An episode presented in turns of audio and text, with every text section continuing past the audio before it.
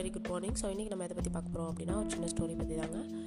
So ஒரு இளைஞன் இருக்கான். அவன் வந்து எப்போ பார்த்தாலும் வந்து கடவுளை குறை சொல்லிகிட்டே இருக்க ஒரு பர்சனாக இருக்கான்.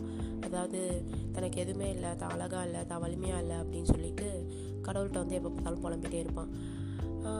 ஒரு நாள் வந்து அவன் தூங்கிட்டு இருக்கும்போது கடவுள் வந்து அவன் முன்னாடி தோன்றாங்க. தோண்டிட்டு உனக்கு என்ன வேணும்? அப்படின்னு சொல்லி கேட்குறாங்க அதுக்கு அந்த இளைஞன் வந்து நீ எனக்கு மட்டும் எதுவுமே கொடுக்கல அப்படின்னு சொல்லி புலம்ப ஆரம்பிச்சிடறான். சரி நான் உனக்கு இதெல்லாம் தரணும் அப்படின்னா நான் சொல்கிறத நீ பண்ணினா உனக்கு இதெல்லாம் கிடைக்கும் அப்படின்னு சொல்லி சொல்கிறாங்க நான் உன்னை ஒரு தோட்டத்துக்கு கூட்டிகிட்டு போகிறேன் அந்த தோட்டத்தில் வந்துட்டு ஒரு ஆப்பிள் மரம் இருக்கும். அந்த ஆப்பிள் மரத்தில் வந்து ஒரு தங்க ஆப்பிள் ஏழு தங்க ஆப்பிள்கள் இருக்கும். அதை எடுத்துகிட்டு வந்த அப்படின்னா நீ கேட்டதெல்லாம் உனக்கு கிடச்சிரும்.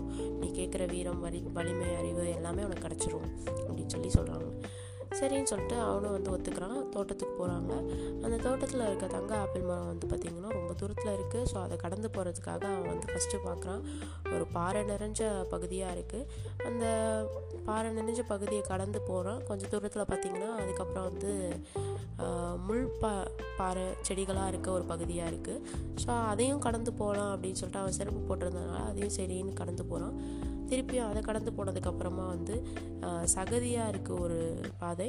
ஸோ அந்த பாதை வழியாகவும் அவன் வந்து கஷ்டப்பட்டு கடந்து வந்துட்டான். அதுக்கப்புறம் பார்த்தா மணல் பாதையாக இருக்குது ஸோ சகதியில் நடந்துட்டு மணலில் நடக்கிறது இவனுக்கு கஷ்டமாக தான் இருக்குது இருந்தாலும் அதையும் கடந்து போனான் அதுக்கப்புறம் பார்த்தா நெருப்பு தணலாக வந்துட்டு இருக்குது இதை கடந்து போனால் தான் அந்த ஆப்பிள் மரத்தை வந்துட்டு அடைய முடியும். அந்த ஆப்பிள் மரம் அந்த பக்கம் கண்ணுக்கு தெரியுது. ஆனால் இந்த நெருப்பில் அவனால் காலை வைக்க முடியாது.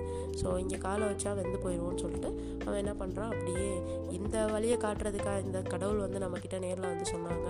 இதுக்கு இவங்க வந்து எதுவுமே சொல்லாமலே இருந்திருக்கலாமே அப்பயும் குறை சொல்லிக்கிட்டே திரும்பி வந்த வழியிலே திரும்பி வந்துடுறான். வந்து கடவுளை பார்த்து இந்த மாதிரி போகிற வழியில் இப்படிலாம் வந்துட்டு இருந்துச்சு. இதில் நான் போய் எப்படி ஆப்பிள் எடுக்க முடியும்? அப்படின்னு சொல்லி கேட்குறான் அதுக்கு சரி நீ இப்போ என் கூட வா அப்படின்னு சொல்லி அந்த ஆப்பிள் மரத்துக்கிட்ட அந்த கடவுளே வந்து கூட்டிகிட்டு போகிறாங்க ஸோ போகிற வழியில் அதே மாதிரி அவங்களும் பாறையை வந்துட்டு கடந்து போகிறாங்க அதுக்கப்புறம் முள் செடிகளாக இருக்க பாதை வருது.